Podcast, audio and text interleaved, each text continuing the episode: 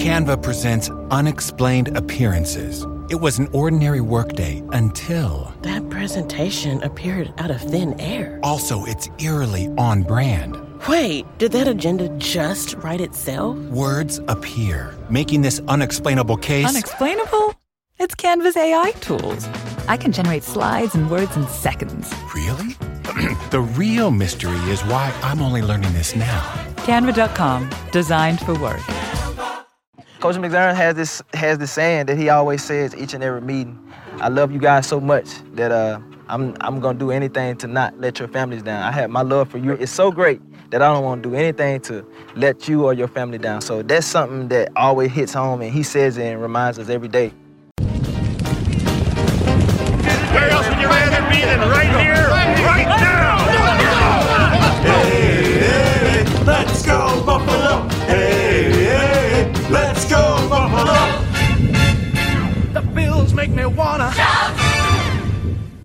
Welcome to the Circling the Wagons podcast, a podcast discussing the Bills all year round with interviews, news, recaps, and insightful fan discussion. Most times. Here's your host and lifelong Bills fan, Nate. Hey, Bills fans, welcome to another episode of Circling the Wagons, a Buffalo Rumblings podcast. I'm your host, Nate, and we have a great show for you guys. We are going to discuss Embedded Season 2, the Buffalo Bills behind the scenes documentary, I guess you could say, that's on YouTube, Facebook now, I believe, and BuffaloBills.com.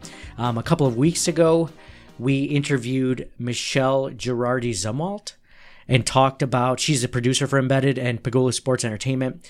And she actually used to produce for Hard Knocks on HBO. So that was a good discussion about what we were to expect. And now it's been a couple of weeks since it's been out. You guys have had a chance to listen to it and uh, or watch it rather and uh, give your thoughts on it. So we're going to give our thoughts on the podcast. And I actually have someone that you've heard pretty much every podcast for the last year or two um, the guy that does our amazing voiceovers for the intro and outro, Nick, voiceover Nick. How's it going? I don't know if that's a nickname that really needs to doesn't roll off the tongue. Well, I've had another Nick on, okay? So you're not the only Nick, believe it or not. well, just just for people, spoiler alert, who haven't seen Embedded, uh, the Bills did not go to the playoffs last year. well, dude, no spoilers. Oh we man, don't do spoilers on this podcast. I did it wrong. Yeah, I know, I know. We're gonna talk about spoilers a little bit later. Did the opposite when we get into into the embedded podcast. But first, I want to before we get into all that, I want to apologize for the poor audio quality for last week's episode. Um, I was able to talk to Buffalo Rumblings staff writer Sean Murphy. We both went to training camp. I was on the bleachers like a normal person, and he had a media pass, so he was on the sidelines watching things up close and in person. And he got a really good feel for everything, and he had some really good thoughts. Unfortunately, my setup was pretty terrible. I didn't bring my podcasting equipment. I mean, I don't even know if there was enough outlets to plug in all this stuff. So I was like, oh, I'll just do an iPhone and just uh, plug in a microphone. Well, that was wrong. So um, you can hear it. I have listened to it back again, but you need to um, use headphones. You need to skip a skip past the first few minutes and you need to be facing west for some reason and So- preferably slightly inebriated. it's like you don't have to do it. You guys don't have to go listen to it again. But um, but I want to apologize to Sean. I'm not apologizing to the listeners because it's whatever. But I'm apologizing to Sean because he he did a great job interviewing. We talked for an hour and 40 minutes, and the guy is just so knowledgeable. He does a ton of articles. He does like the 90 players in 90 days, which ends up being over 100 players by the end of it because people have been cut or released and so you're signed. saying he's a liar. So he's he actually overproduces if you think about it. 108 players in you know 90 days. Uh, The guys the guys nothing short. So I've been able to talk to Sean Murphy, Jeff Kontrowski. I mean, really some some great writers. Hopefully, I get to a few more of the guys, but definitely want to apologize. So again, if you want to, you can definitely go back and try to listen with your headphones. It's definitely impossible to listen like through your car or whatever. But anyway, we're here to discuss season two of Embedded the Buffalo Bills series. I wanted to give a few training camp notes of this last season. I wouldn't be it wouldn't be a Bills podcast if I didn't also talk about what happened this week. So a few things of note. One of the first things is Mitch Morse, the Bills free agent center that they signed this offseason, their biggest signing. Um, the guy that is the highest paid center in the National Football League. He entered concussion protocol this week, his fourth diagnosed concussion since 2015. So that's a lot of concussions in a very short career. So that's not very good. Last year, he missed six weeks due to the concussion, due to a concussion. So um, I, I think the only thing I'm going to add there is it sounds like, based on from what I've read online and Twitter, that he's in stage three of the stage five of five stages of concussion protocol. So that's a good thing. He's already starting to do some work on the sidelines. He's not completely, you know, set away from the organization and doing his own thing on his own time while he, you know, gets rid of these concussion symptoms. It's it's a good stage, if anything. So um, if you can say that there is a good stage in concussion protocol, so so we'll see. Hopefully he comes back in the next week or two. I'm not sure when that'll be, but I also wanted to say that you know I don't think it's any coincidence that Josh Allen's play from last week, which everyone, even on the podcast last week, if you were able to listen to it somehow, um, we were talking, we were singing his praises, and I'm pretty sure everyone in the national, the local media and, and Twitter community was saying that too. So it was really good to see that. And ever since that concussion earlier this week, I believe it was Tuesday, um, Josh Allen's play has, you know, been trending slightly downward. So that's, and then you also have second string center Spencer Long missing his first team reps because he has a knee injury. So now all of a sudden you have Russell Bodine as your center, and that's not ideal because that's what it was last season. It was pretty terrible. So um, it's not. It doesn't surprise me that Josh Allen's been trending downward for his passing accuracy and things in this past week. So we'll see. It'll start to worry me more when Mitch Morse comes back and, and he's still not making the same connections he has with his, with his receivers, maybe throwing more interceptions than he normally does. So we'll see from there. Um, and again, but it's still preseason, so how much can you really take from that, right? Maybe two, three more concussions. I don't know. I don't know. Hopefully. I mean, how many does he get before that's a like a legitimate, not good? I mean, it was it was a legitimate concern before he signed. So it's not a good sign that he did that in like just a few padded practices. So yeah, was was it even full pads? Like I don't even know how he got his concussion. It was full pads. I don't know if it happened while they were hitting or not, but um, because the one I went to, there wasn't a whole lot of contact on Saturday. On Sunday, there may have been more. I'm not really sure. I mean, clearly there was hitting somewhere because he got a concussion. yeah, no kidding. No kidding. not, so not to nitpick. no, never. So so then there was also this. So this is kind of an interesting like news item, which I wanted to talk about. So we were talking about Josh Allen and his play recently. So every week it seems like in in uh, St. John Fisher they come up with a with a new story about signing autographs. I mean, Josh Allen is one of those guys that's really good at just signing autographs for the fans. He describes you know, being a fan of like the San Francisco Giants, baseball team from back home, and guys not signing autographs, and him remembering that and saying, "I am not going to be that guy. I will always make time for fans as much as I can."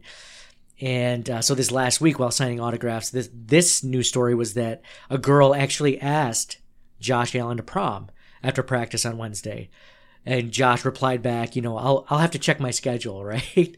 And and to which so like they interviewed her, she was on news stations and you know, different radio stations and people are like, what do you think? You know, do you have any advice for other girls out there? She's like, yeah, you know, always shoot your shot, you know, make it, you know, make it out there. So I have a couple of thoughts on this. and, and, you know, I, I give her, first of all, I give the girl a lot of credit to even go up to a celebrity, a kind of a celebrity, right? I mean, he's a starting quarterback in the NFL, right? So that's kind of a celebrity. And you know, you should always, and for people out there, you know, people that are single or whatever, you should always try to, what do they call it in, in, uh, what does Matthew Berry say? He says, out, out kick your coverage. so try, so try for, for better looking than you think that you should get. And, and so, you know, a lot of us do that. So we, we, we try to, you know, ask the very attractive person out in hopes that they'll do it. I, I guess the issue I have with this story is that first off, he, like he has a girlfriend. like he, if you watch Embedded season two, he has a girlfriend. So that's that's kind of I don't know. It's interesting topic. I mean, he's had the same girlfriend since he was drafted. So that's kind of weird to ask out. I mean, I guess just to do it, sure. Obviously, it's not going to be romantic. Plus, she's like probably like 16 anyway. The of age thing was actually a bigger concern. just from my thought process. Oh, legality, I guess. We live in a day and an age to where no. No, right? It's don't go. Say, "Oh, that's cute. I'm so glad you asked, but sorry." Yeah, like I would say if I wasn't gonna go, I'd say maybe I'll check my schedule because you know I'm like 23 and you're 16. Like it's It's not a good position it's to not be a good in. place to be in. If he goes with her, it's kind of it's a cute story, but it's kind of like a little awkward, right? It's a lot awkward. I think it's one of those things like at most show up, take a picture Take or a picture, something. yeah, exactly. or or not. I mean, e- even that's a little bit much. But it's just like, oh, it's just commend her for being courageous and doing that because, like you said, it takes a lot of stones to to do that. But no, You can't go. you can't go. You can't go. And and prom the other thing is like prom is until like June next year. Like that's a long time. I've never thought that far ahead of of asking a girl to prom or whatever. Like I mean, I don't know about you. Did you ever go to prom or anything? I don't want to talk about it. Okay, it's okay. That's hey, fair enough. That's that's your right. Apparently, you did not shoot your shot, or at least early I enough. had I had two very months. lovely proms. They Oh, were, did you? They were very nice. Oh, okay, good. Well, then why did you want to talk about it? It's just It's none of your business. okay, fair enough. Jeez, touchy. Um, so, so the other thing was like Questions get deep quick here. she was she was very confident. She was like, "Always shoot your shot," and I kept thinking of that that Michael Scott thing. He's like, "You miss 100 percent of the shots you don't take." Wayne Gretzky, Michael Scott you should always take romantic advice from The Office. from The Office. So I don't know. It was just it was an interesting story that kind of blew up, and you know, I'll give her credit for that. I I don't think I would have done that or or whatever. it's cute. It's a cute story. Like you say, you, it's cute and you respect her for doing it or, or whatever. But it's like you hear about these things about these guys asking these, you know, older actresses or whatever, and sometimes they'll actually go. How many likes for for you to go to prom with me, right? or what? Yeah, whatever it is, and it, it's like I always think the same thing. It's just like no, just Mm-hmm. no. I know. I know. It's it's like it's one of those things that sounds great in theory, and then when it actually happens, it's kind of like ah, you know, maybe you shouldn't have done that. Yeah, It shouldn't have worked out that way. Anyway, so speaking of training camp, wide receivers seem to be looking good. Even Andre Roberts. So I mean, I was thinking about this last season. I tweet I tweeted about it. So if you're not following us on Twitter, please follow us at CTW Pod, like at Circling the Wagons Pod, and the wide receivers are looking great this season, and, and I want to say even Andre Roberts, which which is kind of cool because he was signed as really our kick returner, but also plays wide receiver. And the way the clips that I've seen and what I saw from him in practice last Saturday is the guy might be better than like our wide receiver one last year in Kelvin Benjamin. And that's pretty crazy to think about. And I don't know if that speaks to Andre Holmes or Andre Roberts' uh, talent, or if it's just that's how bad Kelvin Benjamin that's how was bad Kelvin Benjamin was. Yeah.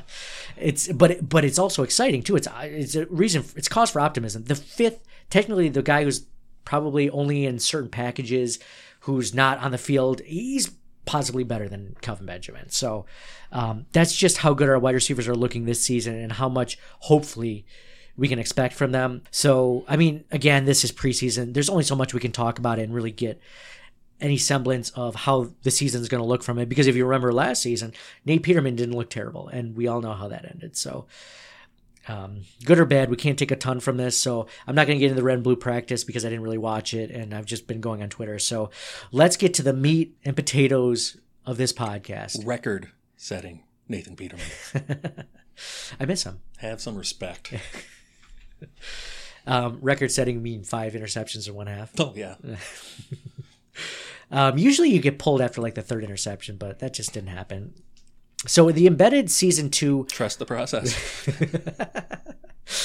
uh, Bennett season two recap. We're gonna eventually get into this. I wanted to discuss with you, Nick. I this was something that it was kind of a cool thought. Um, we knew it was coming up, and we were able to get this kind of preview from Pegula Sports Entertainment. Just you know, because we do a podcast for Buffalo Rumblings, and Buffalo Rumblings is such a big site, so we were able to. Before I talked with Michelle a couple weeks ago about it, um, we saw the first couple of episodes early, and then we basically watched the last two episodes in the last week or so, and it's it's kind of cool. It's a different. It's like behind. Basically, it's a behind the scenes, all access. Not all access. I, sh- I should say. It's it's access that you that you don't normally get about your favorite team. So in general, I, I kind of want to give our just our general thoughts on the se- on the season on the series in general.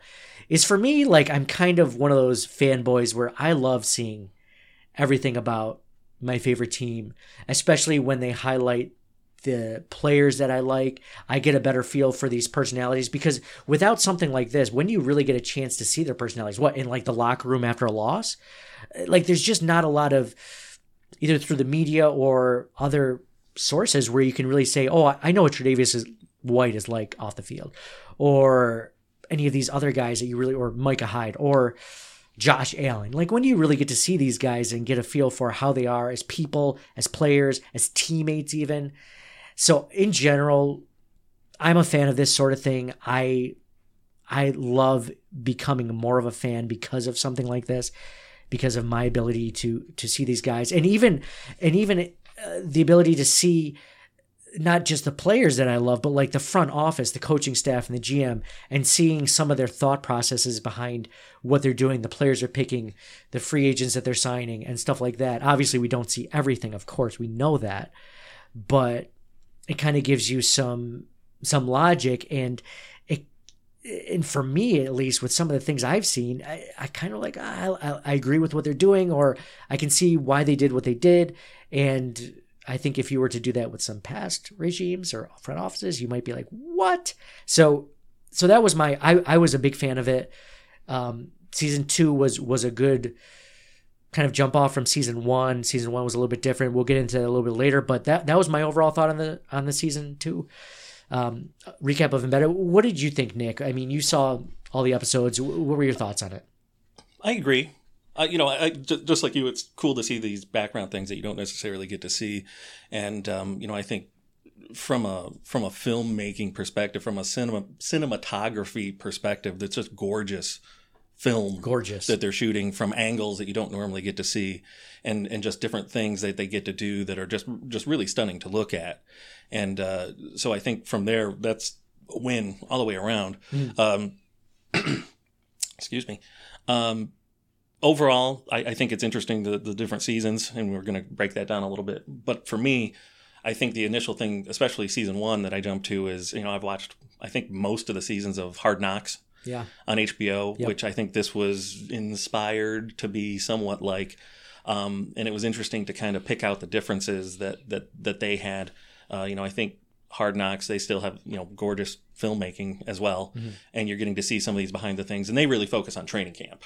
Okay. Uh, and they follow specific people through the training camp, and it's you know some of them are rookies, some of them aren't, some of them are going to make it, some of them aren't. You hmm. see all these things that are happening, and it's very clear that it's it's not as filtered mm-hmm. as as as embedded is because embedded they're not filming everything 100% of the time whereas hard knocks clearly has a camera in the coach's office all the time mm-hmm. and you get to see some things that are a little bit maybe not the most flattering things i mean i'm sure that there's some sort of a process they have to go through to with the team to get approval of certain things oh yeah. and I think that's why some teams don't want to do hard knocks when when it comes to be their turn because they don't want to show the not so flattering side of, of, of the things that they have going on in the organization.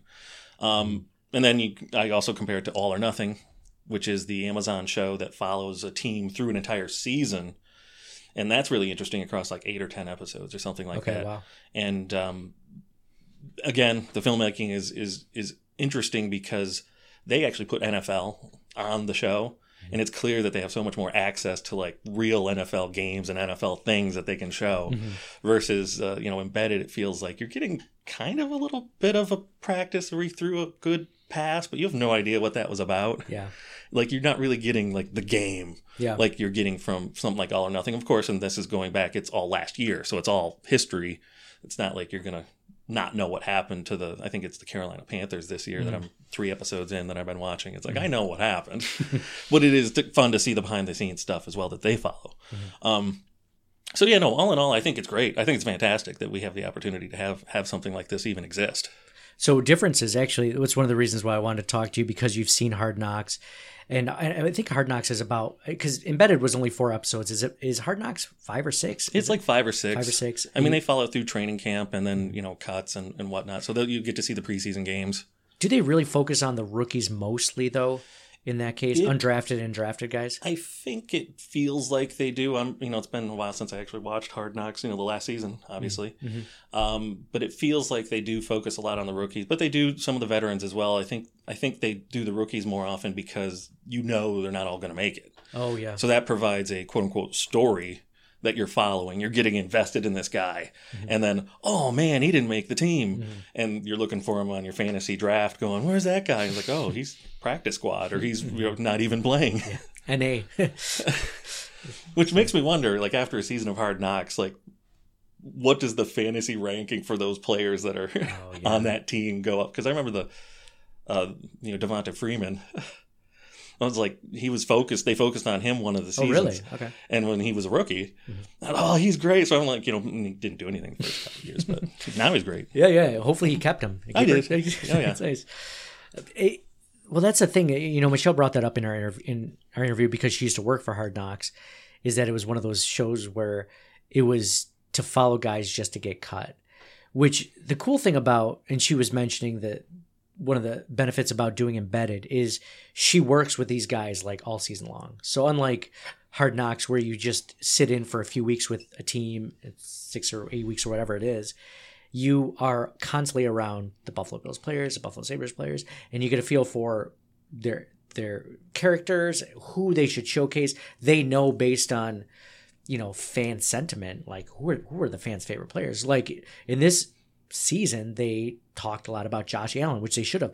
Last season, they This didn't talk we- so much about the quarterbacks. But this is this is where we get into the differences between season one and season two. Yep. If we want to jump into that. Jump right in. So season one, again, I liked it. I didn't really love it. Mm-hmm. It felt more like an art piece than a, you know, it almost felt like a promotional Bills video Yeah. that you're watching going like, am I getting recruited into the army? Like what's happening here? Mm-hmm. That it, it, it's almost that propaganda-ish e feel to it to where yes, you're seeing things that you don't normally see. There was no narrator. So you're just kind of like, like I say, that art film sort of feeling that you're just getting cuts of all these people just organically saying things. And then you see a thing that that's cool. And it was good. It was interesting. It was interesting. Yeah. But jumping into season two, immediately right off the bat, you get the narrator. You get Kyle Williams talking you through mm-hmm. things. Mm-hmm. So you're not lost out there going, what what am I watching? Mm-hmm. There's people sitting around a table like, what meeting is this? What who is that? I don't know that person. Yeah. Yeah. And so right away, it gives you a, a feeling of, of groundedness. And to whereas season one, you can very easily compare to Hard Knocks because it's training camp. Mm-hmm. Season two, I initially, when I heard it wasn't training camp, like, I don't want to. I don't want to watch the draft. Yeah. What do I care? Mm-hmm. Like I know how the draft went down, but I found it super interesting as they followed the draft process and talking to the players and seeing the draft room and seeing what they're doing. Like I had no idea Brandon Beane's job was so active. Oh, yeah. During the day of the draft and everything. well, even even beyond that, like just Oh, just yeah. in general, like you know, I have an idea what they do, but at the same. Mm-hmm. token, it's like, wow, this is really cool to see. And like you said, seeing those behind the scenes things, and it's like I'm interested in the business aspect of it, not just the the football aspect of it. More so after watching season 2 Mm-hmm.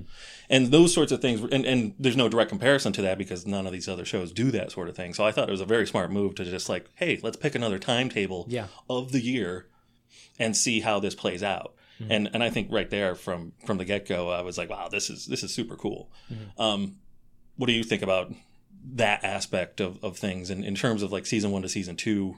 Do you have a favorite, So or do you do you not pick favorites? let's let's talk about the narration later because I, I thought that was an interesting point because season one had no narration. Kyle Williams was narrating season two, but I really liked. I did like the difference instead of being a training camp. Now I never I've never seen Hard Knocks a full season, or I've just caught an episode here or there.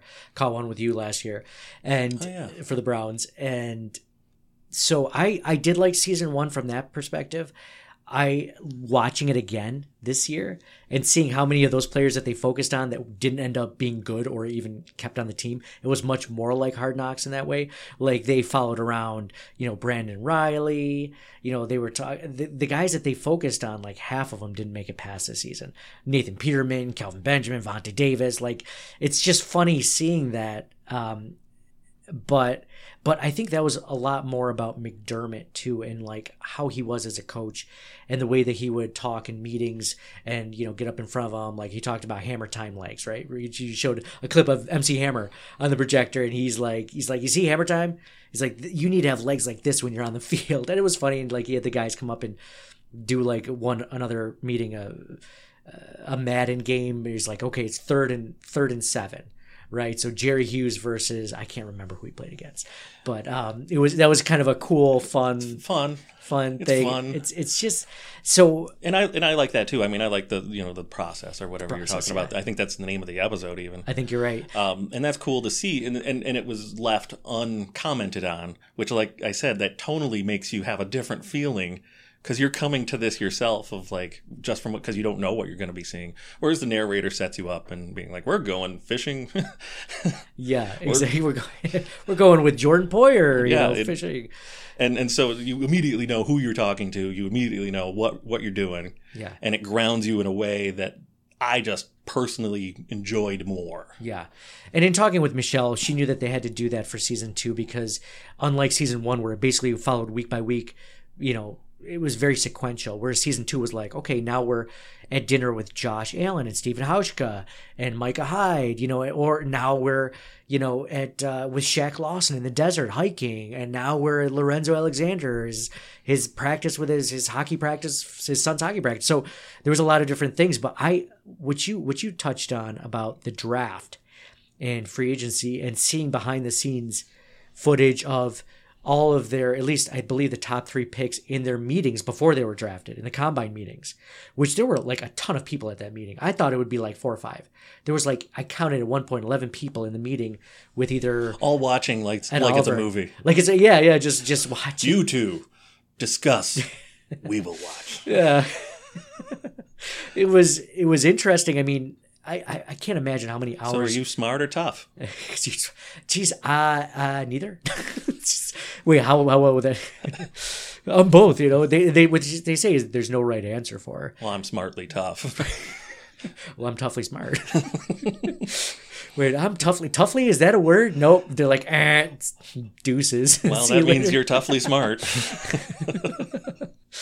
Um, But, even that was really cool because you get to see the thought process of these guys sitting there going, "Don't tell me there's no right answer." It's like, what do you want to hear? It's like they want to hear both, but they want to know why you're saying that, and you just want to get into the brain of this guy a little bit more, see where his drive is, see where his you know attitude is, and and I I thought that was really interesting. Absolutely. I mean, and you know, they only show a few questions, obviously. They don't go into depth. Who knows? If you listen to more questions, you would say, well, that's a dumb question. Why would they ask that? You know, they show you the good ones. Like they ask Ed Oliver, you know, what do you think about being in Buffalo? Buffalo's pretty cold. You're from Houston. What are you going to do? And he's like, y'all got jackets? you know, that was that kind of cool answer they were definitely going to show. Yeah, because you know we have concerns about players wanting to come up here because of the weather, and he's like, I, I just want to play for a good team. I want to play for a team that is going to do well. If his answer was, "Eh, I don't really know, they probably wouldn't have showed that one. And that and that's another thing. So, in general, with your thoughts on embedded, you know that since it's done by Pegula Sports Entertainment, it's done by the team. It hangs back in my mind there. Yeah, They're not going to show a lot of negative. Now they might have shown a few pieces of it, just glimpses of it. But you know, unlike Hard Knocks or unlike you, You know see maybe some warts. All or Nothing, yeah, you're going to see things that are just kind of like, well, I didn't really like that. That kind of gives me cause for concern. Are you okay with them hiding those things from you? Because I was yes. I mean, I think so, more so in season two than in season one. In season one, it's just like I said, it's that tonally you don't even really know what you're looking at Yeah. most of the time because you you know you just don't know and you know who who you're looking at. So I think in in season two, I am okay with that because they were showing us something so completely different than we'd ever seen before that I was just just informationally very happy to be soaking that sort of stuff in. So you know, if they do the draft again, would it be nice to see some of the hiccups or some of the little the little things that ha- could happen or do happen during the course? Not necessarily bad things, but Yeah. things that may not be as smooth and as produced. You know, maybe for future things, but for this, I was was like, no, this is fantastic. Yeah, I mean, I got a few comments on Twitter and Facebook about, well, they're only going to show you what they want you to see. It's like, yeah, yeah, but I'm okay Yeah, with I that. know. I still want more access, and Did this is you, one of uh, those reasons. Did you get uh, hit in the feels with uh, Pancho? Oh, seeing Pancho again? Oh yeah, Yeah. man. I was like, oh, Jeez, that was that was that was goosebumps a little bit. I just got some right now. dude. Samesies. um, it was, and they showed him in season one too. They made him a, a big- Yes. a, not a big part of it, but they showed him, and then they showed you know the draft, and that was I believe the second episode, and yeah, that was that was tough to see, especially you know it's funny is they showed that footage around the time that Pancho around the time that the draft happened, like after the draft, and they showed him doing that, and I and I had no no idea that the intention was to eventually use that for embedded. I thought it was just the Pegula Sports Entertainment team is just filming everything, right? Mm-hmm. And realizing that that was actually pretty important that they showed it when they did, because if you waited to now to see it, it kind of would have been like, oh, I wish I would have seen that a little bit oh, sooner, you know, which, while he was still alive, basically, which is when they did show it, and you you know, so So we got some uh, we got some tough issues to dive into for episode one. okay, The uh, the forty one thousand square foot facility yes, looks amazing. like they've got everything cryo chambers, they've got massage, they've got sleep places, sleep pods, weights, hot yoga, yeah. hot yoga. Have you ever done the cryo uh, chambers? I I don't even know what that is. I did it once. It's fantastic. what what is it? Tell me. You you step into a booth and they hit you with a minus 180 degree nitrogen. Like and air? They just blow air They on just you. they blow it on you, yes, and you're in this little like cough stand up coffin looking thing with your head poking out. Okay. And you uh with your head poking out. I don't know where the accent came from, but um anyway, and you're in there for like three minutes. And uh, so for me, they take the temperature like of one of your core areas. Uh, I was like, I want to say it was like it was a 40 degree drop. I can't remember what the specific numbers were. Your core temperature went from 98 of where they measured like on like a thick part. They did my a thick part of my leg, and they did it before and after. And so that dropped like 40 degrees, and it's supposed to be good for inflammation. So you saw the guys in the first season; Oh, they're yeah. sitting in the In uh, ice the- baths. The ice baths. Well, this is the higher tech version of that. Fights inflammation. supposed to feel good. You're supposed to sleep better. You know, it was fine. It was cold. Was it uncomfortably cold? Like I hate this, like No, they no. did in the ice baths. no, I, I found it fine. I didn't find it too uncomfortable. Like towards the end, you're like, okay, this is this is cold because you're down to your skivvies and you have like little booties and uh, mittens so you don't freeze off your Oh yeah, your appendages. Yeah. and um, and I slept better that night. Hmm. I, I can't say that I had like the euphoria and the high that some people get when they when they do it, but uh, some say it's like a cup of coffee and gives you a lot of energy. And I didn't really feel it. It was interesting because I felt like my fat was cold. I'm in the car, just man, like I'm like it's cold. It was insulating you, so you know it's still. Might be too much information at this point. Nevertheless, they have those at the facility, and it looks super awesome. But but it begs the question: They just built this thing. I can't remember how much money they. Forty-one million dollars. It's an eighteen thousand square foot facility. Oh, so I had the the footage is forty one thousand, so I was wrong. So it's 41 million, 18,000 square feet. no, other way. Forty-one thousand square foot, eighteen million. Okay. Yeah, yeah. Anyway, which makes me wonder: Does this how does this affect new stadiums? Oh wait, am I wrong? Eh, whatever. Doesn't matter. Doesn't matter. We're not It's- here for facts. Geez, don't. God. But how does that affect the stadium issue? Because they just built this right next to the current stadium. It's like, what if you build a new stadium that's not necessarily that close to that thing? You don't bulldoze that and build it somewhere else, or is it fine because it's within proximity of of a wherever a stadium might be? Um, and wouldn't a new stadium have that inside of it as opposed to being a separate? So I guess I would say this just You don't know Just- is, is I- really the Um, I never know. I, I've never claimed to know a lot on this podcast. One thing I would I would think though is because a new stadium, if you are to quote unquote build it a completely new stadium, that's going to be well over a billion dollars, right?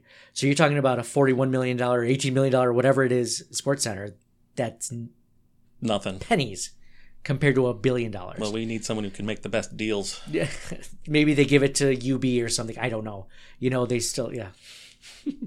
that's that's a good question though. I mean, I would think that I don't know. That's that's a whole other topic for Nick. This is supposed to be about embedded, not about new sports. All right, fine. New, new stadium. More importantly, more Yes, importantly, back on top. let's go to the uh, the San Diego Cribs episode oh yeah, Micah Hyde. Yeah. and his man purse. oh his man purse.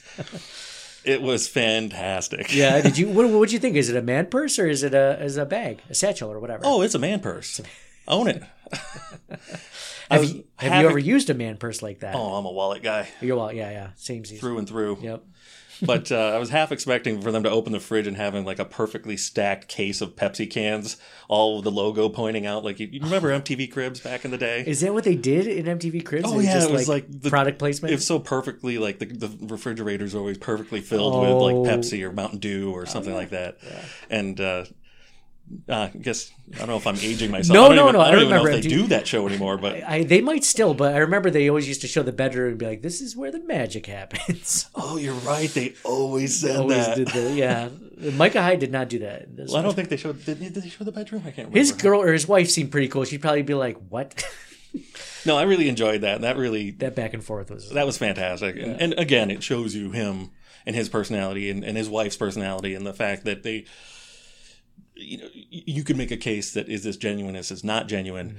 How much they love buffalo and she's like oh i can you know sometimes it's just like i can't wait to get back to buffalo and you're like are you just saying that? Just saying that. Yeah. but then you see the stuff that they do later and in later episodes with the charity softball game and all these things that they're doing in the community. There's like i kind of have a feeling that that's a genuine a genuine thing and not just for the camera. Mm-hmm. Well, I think too, the thing you can say about Buffalo, especially, is that, in a lot of Western New York, but Buffalo specifically is, it's just it's always like the city of good neighbors, right? I mean the the family feel that you get there is probably not the same one you get in Southern California. Now, I'm not just I'm just stereotyping there because I've never lived in Southern California. have you been there I have been there, yes, um, all right then but it's it's I i've been to san haven't lived there. francisco i've never been south so Oh, South, yeah. Um, I've been to Los Angeles, so uh, I was almost on the on the game show. Remember, Weakest Link? I was almost on that. That's another podcast. that's, that's a whole nother story and it, but yeah, it's it's definitely a different feel there, and from what I've heard and read, so I could see them just for that sort of. These guys aren't necessarily from LA and San Diego and Southern California every time. They're from small towns. They're from the Midwest. They're from Right. places that are more like Buffalo, you know, with that feeling. So I, I, I kind of believe that. Canva presents stories to keep you up at night. It was an ordinary workday until The Singapore presentation is at 3 a.m. the office was shocked. That's when we sleep. Maya made it less scary with Canva. I'll just record my presentation so Singapore can watch it anytime. Record and present anytime with Canva presentations at canva.com. Designed for work. that was a cool that was a cool thing behind the scenes. All these guys that they showed, I mean, they made you like them more. Like whether it's Micah Oh, yeah. Hyde or Josh Allen, even. I mean, Josh Allen has a really dorky sense of humor. That's, Can we I'm, say that? I'm, I'm all for it I know. I'm a fan. Like he seems like a genuine guy, which does. is. So we're jumping into to episode two, which I think might be my favorite episode of, of the season. I don't, you know, there's a few interesting interesting things there, but uh, that's the one where they met for dinner, right? yes. And that was a cool vibe, like you said, you know, them getting together in the off season. And he's calling the coach, The coach. Yeah. and they're like, "Dude, what are you doing?" it's like ten at night. What are you You- doing? He's like, "Ah, it's fine. It's me. It's Pacific time. Yeah. He's just He's like mad at me." and he didn't pick up. McDermott did not pick up. His starting quarterback is calling. He's like, ah, you know. But that was cool. It sounded like it was it was genuine, and I don't know. Like you said, he just seems like that kind of guy. He's just a likable guy. Not that past Bills quarterbacks haven't been likable. I think a lot of them have been. Just like a lot of coaches have been pretty likable. But um, I, I don't know. It's kind of funny. Like they. The fact that he's getting together with these guys in general, I mean, that's kind of cool. There's a Yes. camaraderie there. And has this happened in the past that we've probably heard about some some of this happening in the past? Off-season workouts or just completely separate? Yes, but you get to see it. You're like, oh, they really did hang out. At least had dinner. So Yeah, and it wasn't just Allen with his offensive lineman. It was Allen with Hauschka, Steve, a special teams player. It was with Micah Hyde, a defensive player. I mean, these guys. I, I one thing I can say about McDermott is I I genuinely think that these guys really do care about each other, whereas they're not just going through the motions. I think they really do. Well, that's what uh, I don't know what episode it was, but they're talking about the family atmosphere. Is it's like no, you, you someone's homesick or maybe the wife is sick or something like that. It's like you go help that guy and bring him dinner or something like that, and you know really, and it goes back to that Buffalo mentality of of helping, and uh, and it does seem like that's it being instilled. And I think was it LeSean McCoy who mentioned that in the show. That you know the past couple of years, it's like it's getting more and more to that, to where you know as they bring Oh, yeah. the guys in that they want to have there, they're instilling that into those guys, be it the younger guys or the free agents that are that are coming in that are new. So I think I think you're 100 percent correct on that. Yeah, which is great. I did like so. First episode was free agency. They talked a lot about that. They showed, um, like like you said, ADPRO Sports Center construction. Um, Josh Allen going through the building, being seeing a lot of things. Lorenzo Alexander resigns. They show the free agents showing up at the airport, stuff like that. Oh, the airport. yep. How would you like a camera after you've flown from wherever Ah, and you're just walking off the airplane with that look on your face of just like just nothing, just nothingness on your face, and someone thrusting some buffalo wings in your face, and yeah. and we're like, smile. like, come on. I know. I know. Are you ever in a good mood after traveling? after being on a plane for four or five hours. Like, It's like this is this is not flattering for these guys. Like really, I throw a little water on my face or something. What are we doing? I know, but it is kind of cool seeing the people like the community kind of like. I, I don't think that happens in many places. Well, I, I don't know, but I just thought it was funny to film that and uh, just the looks on their faces were like, I think Cole Beasley was kind of looking. I had that that Yeah. rundown, just like what? Ah, what I just I was just on a plane with my with my wife and my like eight month old daughter or whatever. like this was not a for who flight. knows how many hours. exactly. We literally just signed a. We just changed our lives in eight hours ago. That just amused me to no end. I'm like, these guys hate this. Except, uh, was it uh, was it uh, Mitch that uh, was like, "Well, there's a food scene here." Yeah, yeah, Mitch Morse. Yeah, he was he was all about that. Um, there was the the next episode was uh, the Senior Bowl, and they showed the draft and a lot of things um, that were kind of cool. They showed Josh Allen signing autographs for fans. And that was cute. Yeah, The one kid who did a picture for him, and he was like, "Oh, you keep that. Well, you should autograph it for me." yeah, that was cool. He, he, had, was he had a little kid autograph. It was a nice touch. It's a nice touch. It was, you know, another part of you know Josh. That's one of the reasons why I want Josh Allen to succeed. Is I just like him. Like Yeah. he's just a likable guy. You want him. You want those type of people in life, whether they're your friends or family or people that you just see that seem like decent human beings. You're like, you know, I hope that person does well. You know, not as well as me, but I hope they do. it's just.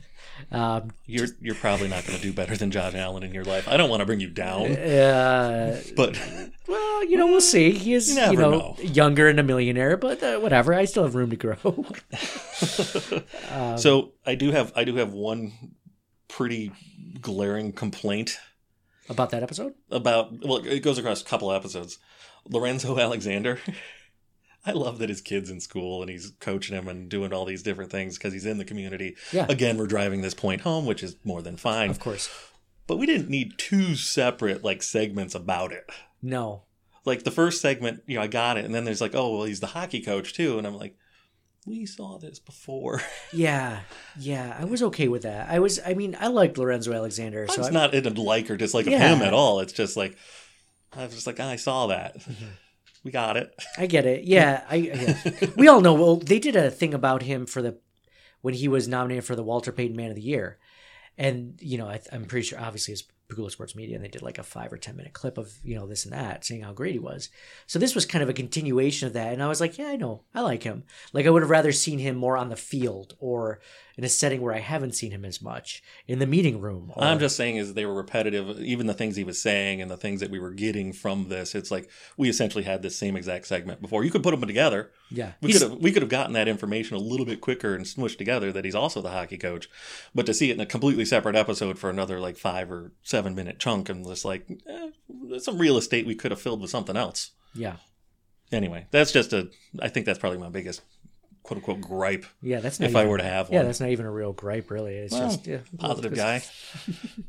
Well, they had to show a lot more of Lorenzo Alexander this season because the big question in fans' eyes and, and everyone watching is who is going to step up and fill Kyle Williams' shoes, right? So the default guy is Lorenzo Alexander and probably is for the team, the guy who is basically the the captain and the guy that the younger guys are looking up to and the guy that leads in you know breaking it down chant one two three team like that stuff. That's lorenzo alexander and they need to to I, more than any other player they probably needed to showcase it maybe besides josh allen they need to showcase him a little bit more No, and I, I'm fine with the showcase. And actually, I, I'm going to change my opinion and say they should have done all that stuff instead of doing it in the one episode and the next episode. Do it in this third episode all at the same time because that led right into Tremaine.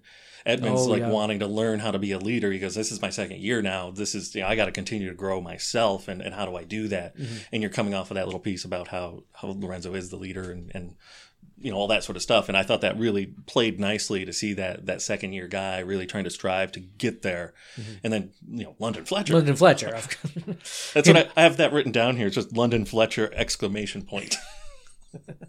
Did you get goosebumps for that one too? No. No. it was an interesting that one was it was a little awkward for me him asking him questions and stuff like that. And i you could tell Loren, or london fletcher was just excited to talk he's just like i can't wait to talk about this stuff and one thing i came away from it now Tremaine Edmunds had had a good end of his season last season. In the beginning, he looked kind of lost in certain areas of the field, and He's and fast. he he is he's very fast, uh, dude. I I s- w- watching him Saturday, like he was noticeable. He was he was Just a couple of clips that they showed were just like, oh, yeah yeah big and fast, yeah. And the one thing though, which was good that he interviewed hard Fletcher- hitting Great analysis, Nick. analysis. Ooh, he's fast. I didn't say woo. I didn't say woo. Big and tall he is. Uh, it's I did say that. he is. I, you made me lose my thought. Well, he was. One thing I'll say is is You were essentially saying he's fast. He's fast. I saw him. I saw him be fast in person, and but one thing you can tell, for, which is kind of good from this this embedded series, is he's very quiet, and they made a point to say he leads by example, and they need him to be more vocal And he knows it. and he knows it and it's one of those things where i and i can relate to it to a point because i'm one of those people i feel like i lead more more by example as opposed to hey guys come on like let's get your you know. I was never that guy in sports or you know in other organizations to really be the one to like get on people and like you need to do this instead of that. Like i'm not that kind of guy. And in fairness, you're so quiet, you literally need a microphone for people to hear you. yeah. Uh, well, don't talk about last week all right? So can we? Uh, can can we talk a little bit about the narration? Yeah go ahead Do you want to make a comment on it before I make? no i want to hear your comment You don't have any thoughts. Oh, I have thoughts, but I want to hear. You want to talk about it, so I, I, want to. I really am curious if something stuck out to you in this episode specifically about the narration. I'm not saying it's bad. It's actually um, amused me to no end. No, go ahead. Okay. So, and I don't think this isn't verbatim. I just kind of scribbled it down. So we go from the fishing scene, Yep. and it's, uh, uh I believe Kyle Williams said something to the effect of, uh, "Fish tugging on a line is fun. Teammates tugging on a rope is war." See, is that funny to you, or is it just is, Oh, it it, was- is it a little cheesy? Oh, I loved it. It hit a note that just made me laugh so hard. What a great transition! I mean, it's it's cheesy. I mean, I mean, no doubt about it. This the, some of the wordplay that they used was just like, oh, Yeah. I'm gonna save something else for later. Uh, but uh, so, what are your thoughts on, On that line specifically. Well, that line, but any of that sort of things that they threw in there for him to say. so, I think Kyle Williams in general. It was cool hearing him. Um, Well, it's a personality that you hear too. Again, you're getting a personality, not just the guy who's the announcer. You know, like it, it was it was nice. I I would have been okay with if they just had a just generic. It would have been fine. Um, But you got a little extra, a little extra feels because you're you're keeping Kyle Williams in the family. Yes, exactly. And one of the things that I guess if we want to talk about things that bother me, and I'm glad that Kyle Williams is still like he was at training camp this last week, giving information to or giving tips to Ed Oliver and Jordan Phillips and, and the defensive tackles, right? I guess there's just got to be some point, and I, and I don't know if it's because the organization is keeping Kyle Williams around is you have to he has to stop being it reminds me of like the guy who graduates high school but still comes back to visit even though he's in college Ouch. you know but it's not it's that's that's sad and depressing because he's like just trying to relive his glory days but if he does this for another season won't it be like that like you you can't have kyle williams i mean it's different with jim kelly jim kelly's a legend and i know kyle williams is well respected but there's got to be a certain point where he just can't keep coming back all the time right What if he becomes a coach or something? that I'm I'm fine with that. And and if that's what he's aiming for, then I completely get it. But there just comes a time where like they're try- I feel like they're trying to make him and, and I and even on his end, he might be like, you know what, I'm okay not showing up, guys. Like I have a life now, and maybe he just feels drawn into it. I don't know. It's just a thought I had. Is he's narrating this, and I'm like, he's not a narrator. Were you that guy from high school? Is that why this is hitting so close to home? dude i had to still like act like i was cool. Like even when i wasn't cool in high school. Pretend i was because i was like the 19 year old in school. I, I never showed up. I don't think i set foot back in my high school since i graduated. And i'm okay with that. At no point was i like man i miss it. I wasn't even like that good with the teachers. Like i didn't like there were some guys that just had like best friends as teachers or whatever, and they just got along with. I never made any connection like that with any of my teachers to even be like they they, they might recognize me, but they were like Nate, I missed you, man. They're just like, oh, hey, what are you doing here? Well, that was a road we went down. Yeah, yeah. Nate, not popular in high school with, with his teachers. it was actually the teachers who put you in the locker. They were like, Nate, don't come back, please. Yeah, they, they put me in the locker. So, so, but yeah, I, it was okay. All right. I, I'm glad they had to narrate it, like we said, just to get transition from scene to scene. But that, that that was a funny. I didn't notice that specific line. That's pretty funny. I would have been okay if it was someone else other than Kyle. I would have been happy if they showed Kyle at the facility you know, but he didn't necessarily have to narrate it. Um, I don't feel like oh he's narrating. I I I'm that much closer to it. Really helps. Like seeing Pancho, like that was something different. That was a different. Feel. Yeah, that's a different thing. But seeing but seeing Kyle Williams, it wasn't like oh this this brings back nostalgia. I like he's you know I don't know.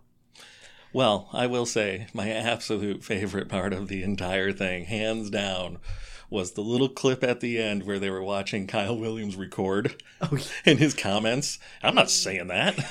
Yeah, like, yeah, it was perfection. It was good. I, I really, it, it really capped it off nicely to, uh, to, to really make me look forward to the next whatever it is that they're they're going to put out, uh, yeah. because it just shows there's a sense of humor and it's not like so self serious and so yeah, like season one kind of had that self serious sort of uh, vibe to it a little bit more. Mm-hmm whereas this had humor and personality and, really came to life a little bit versus uh, watching an art film. Yeah, and that's one of the things that we love about Kyle is his personality and his ability to make fun of himself or others or whatever. He's, and you know, Michelle when when we talked to her, she over Twitter, I should say, she kind of alluded to there maybe being more to not necessarily the series, but more more episodes of either next season they're going to do it next season or maybe pick up like maybe they're filming right now and they're gonna release it again. Like they might not just be done at four at this last four.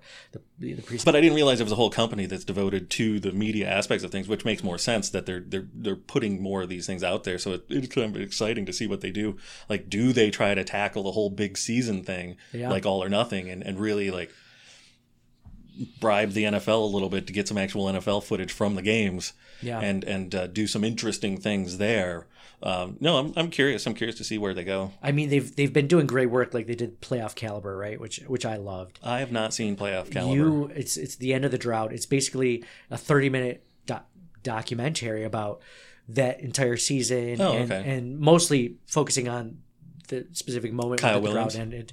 Um, Kyle Williams and his kids in the locker room. And his kids. Oh yeah, yeah. So we're just saying that he he's he's somehow got blackmail material on whoever's running the organization so he can get into all of them. It's going to be 10 years, season 10 of Embedded. He's still he was, coming back. He was pretty strongly, uh, you know, shown in the first season. Oh, yeah. Like, more than anybody else, yep. he was he was singled out in terms of that. So uh, maybe he's got a little blackmail material saying, "I like my face on the TV." I need uh, I need some uh, some FaceTime. I need I need to get access to something else, uh, something different, maybe some coaching. Not my face so, and my voice. they so they went into the the combine, the draft, which is your face for your ears. are, you, are you done? Yeah, I'm sorry. I'm really sorry. um, I knew it as it was happening. I was gonna let you go. I couldn't I, have stop to, it. I have to cut you at some some point. You're just gonna keep going. It just happened. the uh, one of the things that I thought was really interesting about the draft episode that I want to talk about was that each of the basically the first four guys they drafted, first three rounds, like they they made a point to say they really wanted each guy. Like they didn't think Ed Oliver was going to fall to them. They really wanted Ed, and all of a sudden, T.J. Hockenson gets drafted right above him. They they they fist bumps. I mean, they're high fiving. They're you know giving each other bro hugs. I mean, it is a great moment. I'm a little skeptical that that's how it goes. They probably say that to every guy that comes into those little interview rooms, and it's like they've got to make sure that everyone knows that they love them because you don't know where it's going to fall on the board. Mm-hmm. So they're, they're they're kissing everybody down the line. But they say this as as hindsight. Detroit, but but no, as Detroit's in the war room, in the draft war room, as Detroit's on the on the board right in front of them, they say, "Oh, Ed's not going to be there. They're going to take him. They're not going to let Ed fall." Like, and he does, and that's what they're excited about. I guess that's the point. That's the but scene that's I'm talking that's about. still a thing that you know you're so far into into the the draft. It's like of course because he was the best guy on the board at that particular moment. True. So therefore, True. of course he's the guy we want. Yeah, of course, of course. Like even in that moment, it doesn't necessarily speak to that it, they didn't say that to everybody. No, no, it, no, it's very, very true. I mean, it could have been like if if the Lions drafted Ed Oliver and everyone's like, ah, like they wouldn't show any of that footage. No. no, now we have to take so and so, you know. and then then cut to that guy, at that guy. being like like the real time webcam on him Hey. watching and going, "Oh, Aw. they didn't really want me." yeah. What what? uh, but like Cody Ford, the second round pick, they were thinking they kept trying to trade up to get Cody. They said, "Was it going to take?" And then you know the Panthers were Well, that was super interesting. Like I said, like seeing those machinations was really cool. they're like they're gonna draft Cody because they need a they need an offensive tackle, isn't that? And he falls, and they're doing the same thing. They're high fiving each other. They finally get, are able to get a you know some sort of. You're making it sound like way more of a party atmosphere in, in there than it really looked like. There was me. confetti. I'm pretty sure someone was popping champagne in the I- background. What what movie were you watching? They were all sitting there in suits at computers. Pegula was chest bumping. Uh, Brandon Beane. It was it was insane. The Rock was there. Um, um, so yeah, that that was I thought that was really cool. And then the third episode where they sh- they started off right with undrafted free agents because we don't really know how that process goes in general. At least I don't. I know that they immediately try to sign them. They're they're starting before the end of the draft after their last pick. They're trying to sign these guys as free agents. And one guy that they went hard after was wide receiver David Sills, and they made a point to say. I mean, they brought in. Terry Pegula to talk. I mean, Sean McDermott. They had Joe Schoen, um, the assistant GM. They had, you know, Brandon Beane talk to him. They had uh, Sean McDermott talk to him. They had Terry Pegula talk to him. Like they're all trying to talk to him, saying, "This is." I maybe even Brian Daboll. I don't even remember, but like this is why you should belong here. We didn't draft a wide receiver, so you have a better chance of starting than these other guys. It was kind of cool to see what their selling points were going to be, how they were going to convince this guy to come here, what they liked, and. I, I was digging that. Now they we got a new workout room. we got you should see this. It's cool. Towels have embroidered little bills on them. Yeah, which going back to that the sports facility. I mean, Cole Beasley said how amazing it is, better than what was in Dallas, and we all know Jerry Jones' Yeah, was- stadium is When it was built, it was the It was- best. it was the best. They keep saying it's the best in the NFL, which is it's like, oh wow, yeah still that's crazy. yeah, and so that was kind of cool. I, I really liked seeing the undrafted free agents, and then the third and fourth episode were were okay. I would say that my favorite scenes because they they talked a lot about you know like you mentioned Tremaine Edmunds and his leadership qualities. They talked about um, you know they showed Jordan Poyer on his fishing trip. Um, the rehab for Taron Johnson and Matt Milano. I really wish they would have talked to them more just for personality wise as opposed to what are you dealing with. I want to know Matt Milano a little bit more, I feel like. And I like Taron Johnson as a corner. I think he's going to, you know, be important for the Bills this year. But the but the guy that they really focused on besides Lorenzo Alexander becoming a hockey dad was Tre'Davious White. And I I love me some Tre'Davious White. Anything I can get where he is just not only is he a spectacular football player, cornerback, he's just freaking funny, man. Yeah. he's he's a lighthearted, hilarious dude. We talked about Josh Allen being funny because he's corny. He's like dad humor almost. Like Tre'Davious White's just a funny guy. Like when they showed the cops doing um, singing "My Girl," the Temptations, they showed Tre'Davious White doing the Temptation it. slide. I, it was it was awesome. Like you can't not like that guy, especially after hearing him talk, seeing him with his kids and in the playground. Are the singing cops from Buffalo, or is it just that they were famous and on Ellen, so they said let's get the singing cops to swing by? They were from? Buffalo, yes, okay, yes, I they didn't were. necessarily pick. I don't know if I listened badly, poorly, badly, incorrectly, but I was just like, what? Why? Why? I know, I know. Well, s- they were lovely singers. so they showed this video a few months ago. Like that's another thing is I've seen a lot of these clips before because they'll show them on Twitter, BuffaloBills.com, or Facebook. And I've seen that clip, so I knew the background before, but they didn't really describe it well in embedded, because in in the actual clip that they showed, you know, a few months ago, they described a little bit more, either either in the caption, like the guys from Buffalo that were on Ellen, they were they won a competition or something, and they're from Buffalo and they're singing You know, uh, were they firefighters or police? I don't remember. I thought they were police. The firefighters came later. the firefighters with the with the rookies. See, I, I don't really see that stuff doesn't grab me as much. I don't really care as much about what the rookies are doing with Yeah. axe throwing competitions and stuff like that. It's like, eh. yeah, that whole yeah, yeah, yeah. I mean, I'd rather get to know them, and that's the only way to get, really get to know their personalities in general. But um, I I could I could take or leave that stuff. It's it's whatever. You know, there some of them have a personality, some of them don't. I get it. I enjoyed seeing the turf being sewn together. Probably more than I should More have. than more than that stuff. Well, yeah, definitely more than that stuff, but probably more than I should have because, like, that's really cool. It was it was really cool. They're like literally sewing it. You could have bought turf. It was like a square foot for like fifty bucks. Fine. Uh, so yeah, tr- seeing Tre'Davious White a lot more this season. I mean, they showed bits and pieces of him in season one, but I was really, I really liked that. I liked seeing him um, with his family. I liked seeing him talk about the the one thing that grabbed me was his talk about Sean McDermott and how Sean McDermott basically says, you know, if if I don't, if you don't succeed, then I'm letting your families down, and it's kind of a more personal touch than I think that you would get from a lot of coaches. And it's something that kind of resonates with you because if, if somebody, if like your boss said that to you, Nick, and he's just like, you know, I want you to succeed because I want, I want you to, you know, I want more, I want, I want things for, I want generations past you. I want this and that for you because it's bigger than just you. Like you're not just, you're, you're helping out your parents or your family or whatever. Like this, this means more to, like that kind of resonates, you know, and a lot of these Well, guys, this is the underlying tone for this whole show. I mean, they've been peppering it in there the family the family the family like like i say that's kind of one of the nice things about the show is they did have that through line of what they were trying to convey from that regard and, and you got to see it with each each of the different players you know be it lorenzo be it be it him and um and that's yeah i agree i mean that's the thing that that they really want to convey is that they're not just a team they're a family yeah. and, and they're going to be pulling for each other every way they possibly need to Yes. Uh, I, I don't know. I, which I'm is really sweet until three losses into the first three losses the season. and this family sucks. I want out. Yeah, I want emancipation. I know. Well, what's funny is this is the time to drop embedded. Is when season X. I mean, optimism is an all time high, Right. Because they haven't been on the field. They haven't lost a That's game. right. So this is perfect time to do it. You do it during the season. Nobody's going to watch, right? I don't know. I mean, I we probably would. I still would.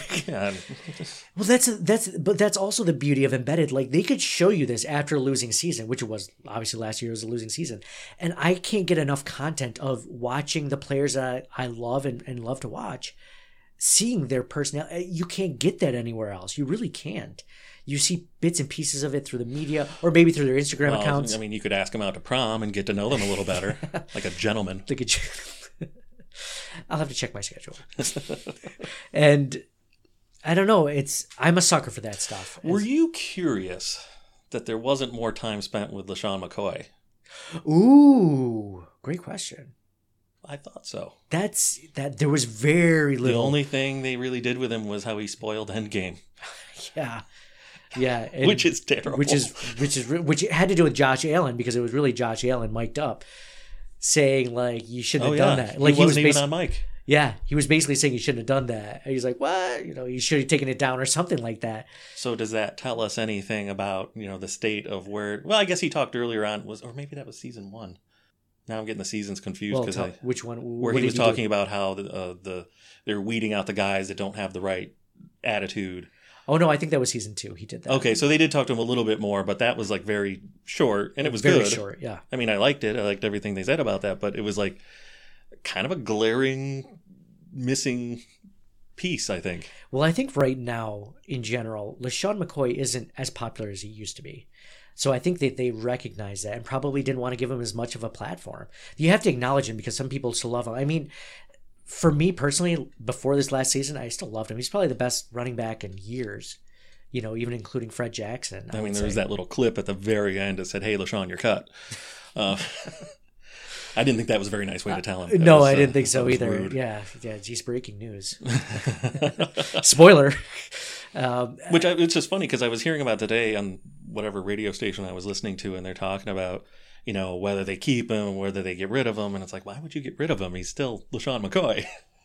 Give him a good offensive line. He'll make some running good running. It's I- getting late, I have isn't some it? reasons to. I'm not a. I'm not as high on La- LeSean McCoy, so I can give you some reasons why he should be cut, and most of them have to do with the fact that I don't think he's a team leader. He doesn't appear to be that way. Well, it's tough to say. It's tough. To, the, his teammates do love him, though. I have heard. I've never heard anything interviews- negative about him in the room. No, but I guess you know. So his cap hit is is a lot of it's a lot of money. It's nine million dollars. He's the third highest paid running back in the league this season, and he had the 40th highest. He was ranked 40th in rushing yards last year. So to me, it comes down to, and he's 30. He's going to be 31, which is not good, especially because he has a lot of mileage on him. He's had a lot of touches ever since his rookie year. It's just I don't know if it's worth the trouble to keep him, especially when next year the only running backs you have on contract as, as of this point is T.J. Yeldon and Devin Singletary. Devin Singletary is going to be the guy. So you're either saying, well, I'm going to cut T.J. Yeldon, a guy who could potentially be on the team next year, in in in keeping a guy like LeSean McCoy, who Devin Singletary might be just as good as, I mean, or you- just a step below. But then you also have Frank Gore.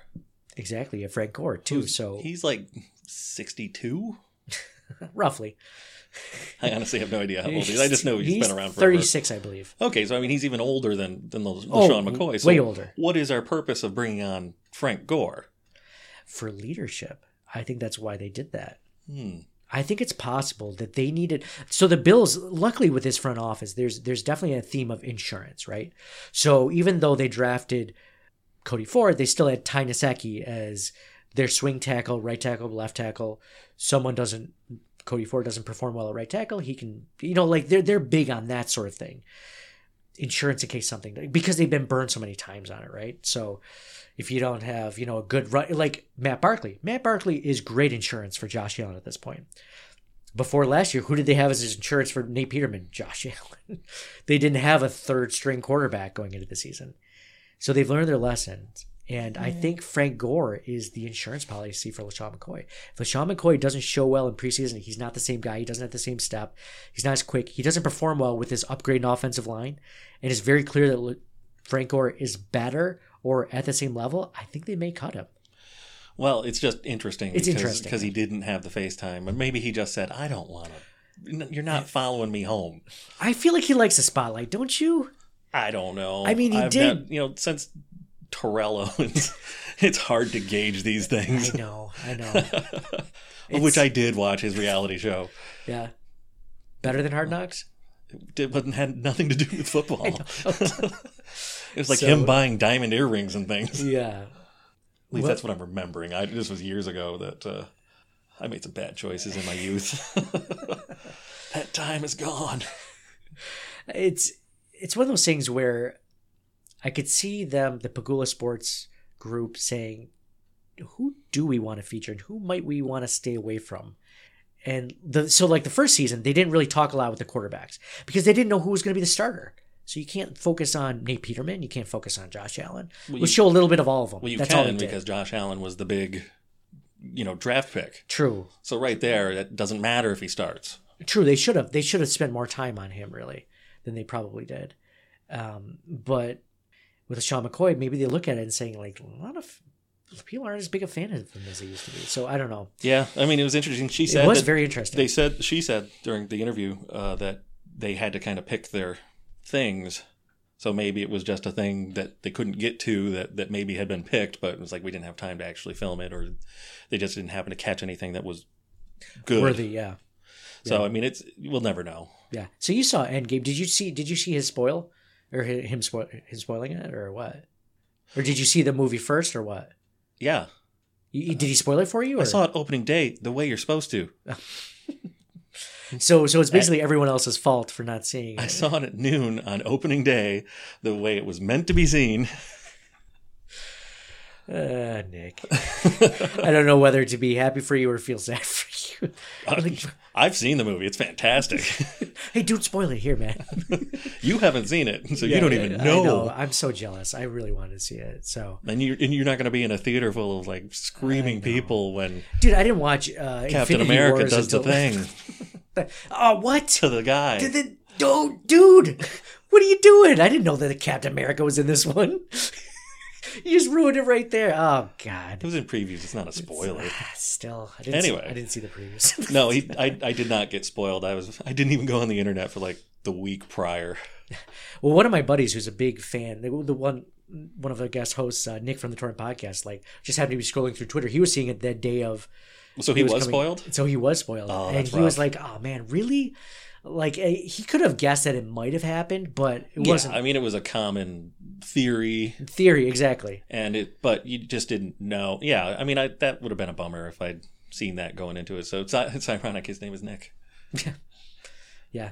Nick's like Marvel. Tested, proven. I won't say which version of Nick is better, but uh, yeah, yeah. So, anyways, um, I vote for the guy who saw it before getting foiled. it's true. That was true. That was a vet move right there. You you know what you're doing. I do. You don't even have your own movie podcast like him. Hey, maybe you should be taking over the Torrent podcast. So Not a terrible idea. I have opinions. Nick's like Nick. Nick from Torrent. Podcast, I'm never coming on again. Screw those guys. He doesn't listen to your podcast. No one does. It's cool. It's there's nobody listening at this point anyway. I think we can agree on that. So I guess I guess overall, you know, I, like we mentioned, I I was I was happy about it. I liked it, and uh, I, I I don't know. I'm a sucker for these things. I can't wait for. that- Oh, one thing. One of my favorite parts, which I have to bring up because somebody on Twitter, one of the, our very astute Twitter followers, um, uh, tweeted at us was that there was one part where Ed Oliver was in it was in OTAs. Ed Oliver was in practice and he jumped off sides. And immediately they blow the whistle. The defense is, you know, has to march back five. And McDermott is very vocal in practice. That's very clear, especially in the defense. And he went to go talk to Ed Oliver and let him know, like, hey, you know, you got to do this, this, basically coaching him up a little bit from what to be aware of. He wasn't cursing him out or, you know, dumping on him. He was just letting him know, like, you got to. And Ed Oliver was upset that he did that. So he turned around. It wasn't a slight to, oh, well, screw you, McDermott. I'm not to listen to you. He just was like, man, like, turned around. As soon as he turned around, Sha- Shaq Lawson basically took him and spun him around, put his hand on his shoulder pad and spun him around. So he's facing Sean McDermott while McDermott is coaching him. So, like, hey, pay attention, Rook. The coach is talking to you, which I thought was really kind of a cool thing. It was under the radar I thing. guess I missed it. I mean, I saw it. And I missed it I'm- until- I'm clocking it now that you you told me. I'm I'm remembering. So that is cool. I like Yeah. that. I liked it a lot. Anyway, I like that whole scene, the Mm-hmm. way it was because you know penalties are terrible. Yeah. And it's like I've never seen anything being like other than just be better. Like Yeah. that's usually what you get from these sorts of things is you got to be better. Exactly. Well, well, how? He didn't even know the rule apparently. Yeah.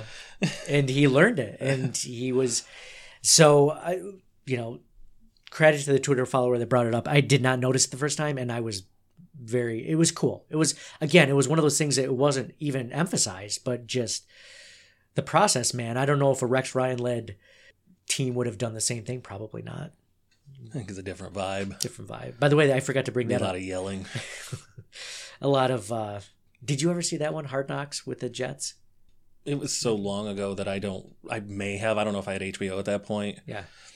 so I don't. I don't recall. Uh, I mean, I could see that being interesting, but um, interesting and winning are com- two completely different things. Compelling. Oh, but you know, as from a TV perspective and a uh, viewership perspective, the entertainment value of it is is different. So yeah, I don't know. I wanted to ask Michelle, and I, and I wish I had. Maybe I'll, I'm sure I'll have her back on at some point. Is if the Bills end up doing a Hard Knocks or All or Nothing? I mean, will Pegula Sports Entertainment run that production, or will it still be NFL Films and they'll have say, or they just take a year off? Like, I'm just curious how that works. Or they just focus on the Sabres? I, I I'm not sure how that works. If if or will they never decide to do it because they have their own production company? Well, there's rules. There's rules about who is eligible to do hard knocks. oh, okay. Like I, I believe, and this is just off the top of my head. I heard it once, probably four, four or five years ago, when they were talking about who's going to be on it the next season, and uh, I believe if you make the playoffs, you don't have to be on it. Okay. And so I would imagine if they were given a choice of doing hard knocks, they would probably say no because they have their own thing that they can do. And I don't know if they make any money off of this or if it's just pure marketing. Yeah. But I would assume that they would bow out given the choice. Whereas I don't know, I don't think Cleveland had a choice. Oh, really? but one of the things is is you there's certain different things of of uh, how you perform, how the team performs that puts you in that bubble of okay, we can select from these ten teams are are, are able to be the team for the year and. At some point, the NFL will just be like, "We will tell you that you're the team I was gonna say if we need to." I was gonna say, what is the advantage of being the team? I mean, is there any? I don't know. I mean, I like I said, I get more invested in the teams that are, happen to be focused on that year, Oh yeah, and it's it's helped my fantasy game a little bit. Uh, you know, but uh, I don't think overall. I think I think probably the teams don't like the the warts of of their processes and the things that go on No. being exposed.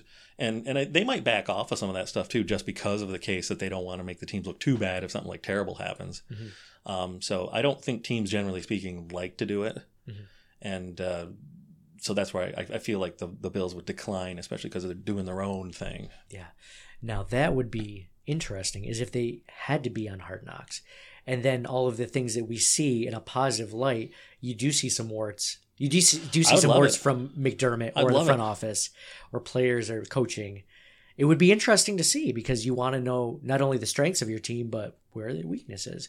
Yeah, I mean, it's I don't know if you can really tell some of these things per se, but you do get the raw vibe of some of these people and how they act because they literally have like cameras like in their offices, in the meeting rooms, running all the time for everybody, and uh, then they piece together hundreds of hours and, and make little storylines that they that they tell week to week, and I think they, they they do it pretty much on the fly. It's like training camps happening and it'll be like one week or two weeks removed from what I think is usually one week uh, removed from what happened in the camp, Yeah. uh, right up through the uh, the preseason games, and it's it's really really interesting. You know, be it good or bad. I mean, I don't I don't think I think after this many seasons, I don't think anyone can point to anything super detrimental. True. You know, other than the Patriots probably you know putting cameras into everybody else's. That's that's not nice. That's old. They have a clean slate. Yeah, no.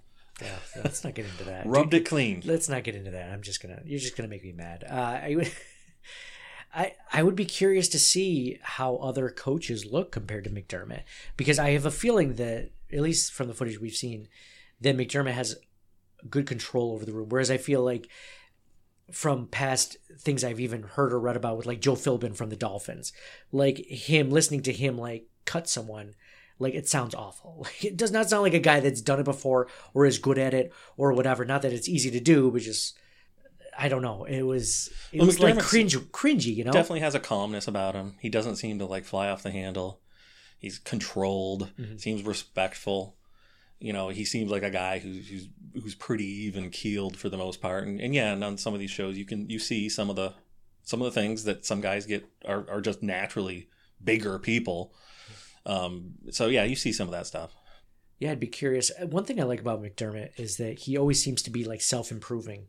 Like, like there was an article the Athletic did, and I talked to Matthew Fairburn about it. Just uh, he's always looking to improve himself and bring culture and find out what makes what makes people tick, what makes winning franchises or sports teams win, and like what their methodology is.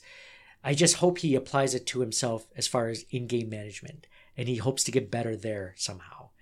Um, Well, we hope. We hope. I, I I think that's one of those things that I'd, I'd be surprised if he's not looking at himself because he seems to be a very introspective Yeah, he person. seems like he would be the guy who's looking at himself, to, at least to some extent. But he's not going to tell you. No, no, no, no, no.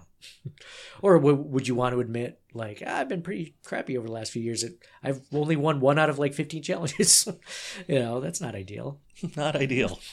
I use timeouts all the time. Um, cool. So, so what, were there any of your favorite? I think you've pretty much gone over anything. Is there anything that you want to talk about that we haven't hit on? No, I mean, like I said, I, I think it's great. Keep doing them. Keep doing different things. Like Yeah. like this was different. Keep doing showing us different stuff. Yeah, Like I'm all for it. yeah. As Let's- opposed to just showing another training camp in preseason. Let's find a guy who works at the stadium and follow him around for like three weeks. Oh, totally, dude. Show me a janitor. I would love to. Works at the hot dog stand. Like let's let's watch it. yeah, yeah. Watch a half hour show about what that guy does. Oh, yeah, absolutely. Well, maybe not half hour. like the guy sowing the turf. Like let's follow that guy around. I for a know, few weeks. I Like, know. Like that sort of stuff is like I've never seen it before. I'd love to see it. So I mean, yeah, just keep doing things that are interesting. And if they do like a more traditional quote unquote hard knocks type of training camp stuff, great. If they do stuff during the year that's uh, you know involved with the games, great. I mean, I'm I'm in for all of it. Yeah. All or nothing. And I'm, I'm, I'm in it all or nothing. All or nothing. Yeah. we can plug everything. I'm not getting paid. Well, cool. Yeah, definitely not. well, cool, man. I I appreciate your insight on, on the, especially with the Hard Knocks and the All or Nothing, having having seen it because I have not seen that. So uh, my HBO knowledge has has basically started and ended with Game of Thrones and, and just watching that. No So- spoilers. Yeah, no spoilers. Don't worry. Uh, we did a whole episode about The, that. the throne wins in the end. Eh, debatable.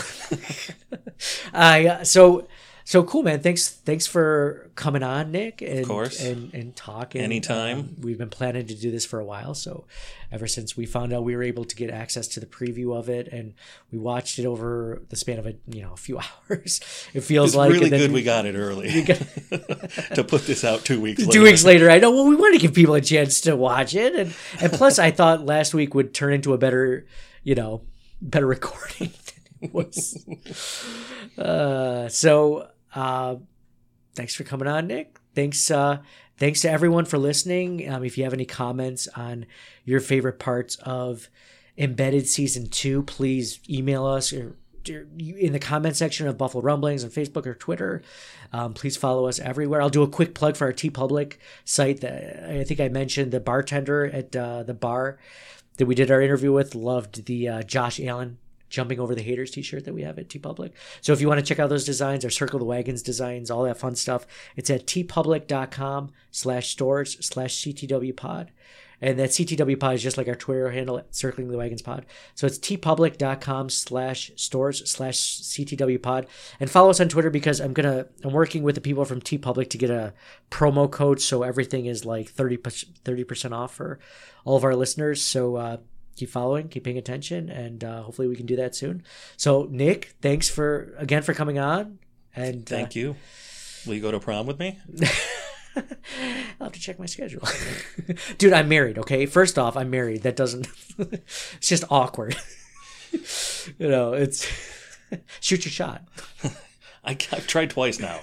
And quite honestly, I'm feeling a little getting getting a little cold feeling from you on this. Dude, you wouldn't even tell me about your prom. All I wanted to know is just generally good or bad. You're just like, that's kind of personal. Dude, funny story about my prom. I'll end it on this. Is I was one of those kids that like there were a lot of kids. Every, Why does every single one of your stories start out with "I was one of those"? because I was probably one of the few people that was like this. But with, and, and I don't know how strict your parents were. My parents were pretty strict. Like they were like, you have to be home at this time, and all my friends were like, yeah, we don't have a, we don't have curfew tonight.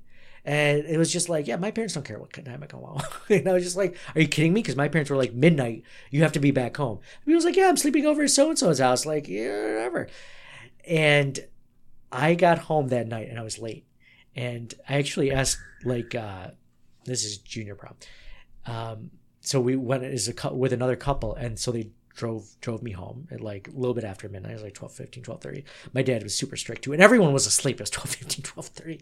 And doesn't my dog, the the screens were open. It was like you know end of May or whatever, and doesn't she bark at me? 12:30 at night through the screen because we pulled up. I'm like, Daisy, shut up. and sure enough, like wakes up my entire house, my family. And my dad goes to get the dog to see what the ruckus is. He just kind of gives me a look like, You're late. We'll talk about this in the morning. Mi- military school. it was just like You're going thanks. to boarding school. I'm sorry. The dog the dog, you know, threw me under the bus here.